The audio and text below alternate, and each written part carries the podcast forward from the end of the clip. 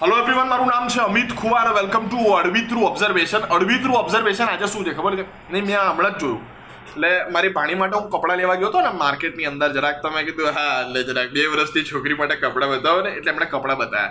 એટલે મેં એમને કીધું, મેં કીધું, આ ખિસ્સું શેના માટે આપેલું છે? મને કે, છોકરીને કંઈક મૂકવું હોય, ચોકલેટ બોકલેટ તમે આપ્યું હોય મામાએ તો મૂકી શકે બધું. દેટ્સ અમેઝિંગ દેટ્સ અમેઝિંગ પછી મારે એક સવા વર્ષનો ભત્રીજ હતી એના માટે ગયો. મેં કહ્યું એના માટે કંઈ કપડાં બતાવો તો એમાં ખિસ્સું હતું. મેં કહું એક મિનિટ. આ સવા વર્ષના છોકરાને ચોકલેટ ખિસ્સા મૂકવાનો આઈડિયા આવે? મને કે કદાચ આવે, મને કે તમારો ભણિયા બદરી જાજે મને કે થોડા તમારા જેમાં હોશિયાર તો હોય ને. મેં કીધું, અચ્છા પ્રેઝિંગ વાંધો નહીં. પછી મેં જોયું, મેં કીધું, એક કામ કરો બેબી બોન બોન બેબી હા, એવા એવા કપડાં છે બેબી કોન જેવું લાગ્યું તમને. બોન બેબી બોન બેબી જેવા કપડાં છે કે હા છે ને? એમાં કહું આપો, દોઢ મહિનાના છોકરા માટે કપડાં આપો. તો દોઢ મહિનાના છોકરાનું કપડું આપ્યું. તે એમાં ખિસ્સા હતા.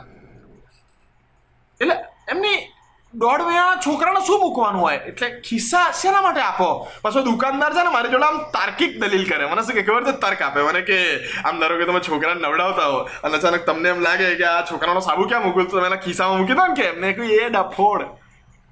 છોકરાને નવડાવતી વખતે એની શરીર ઉપર કપડાં ના હોય. અને કપડાં હોય તો બી એની અંદર સાબુની ગોટી ના નખાય. માં ધોઈ નાખે બાપા મારી નાખે, આવું નથી હોતું.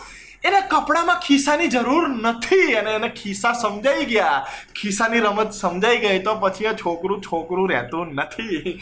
આવું બધું કીધું મેં ચશ્મા હલી ગયા થોડાક. પણ ટૂંકમાં આજનું અડવિત્રું ઓબ્ઝર્વેશન છે કે એક મહિનાના છોકરાના કપડામાં પણ ખિસ્સા હોય છે. કેમ? ખબર નહીં, પણ હોય છે.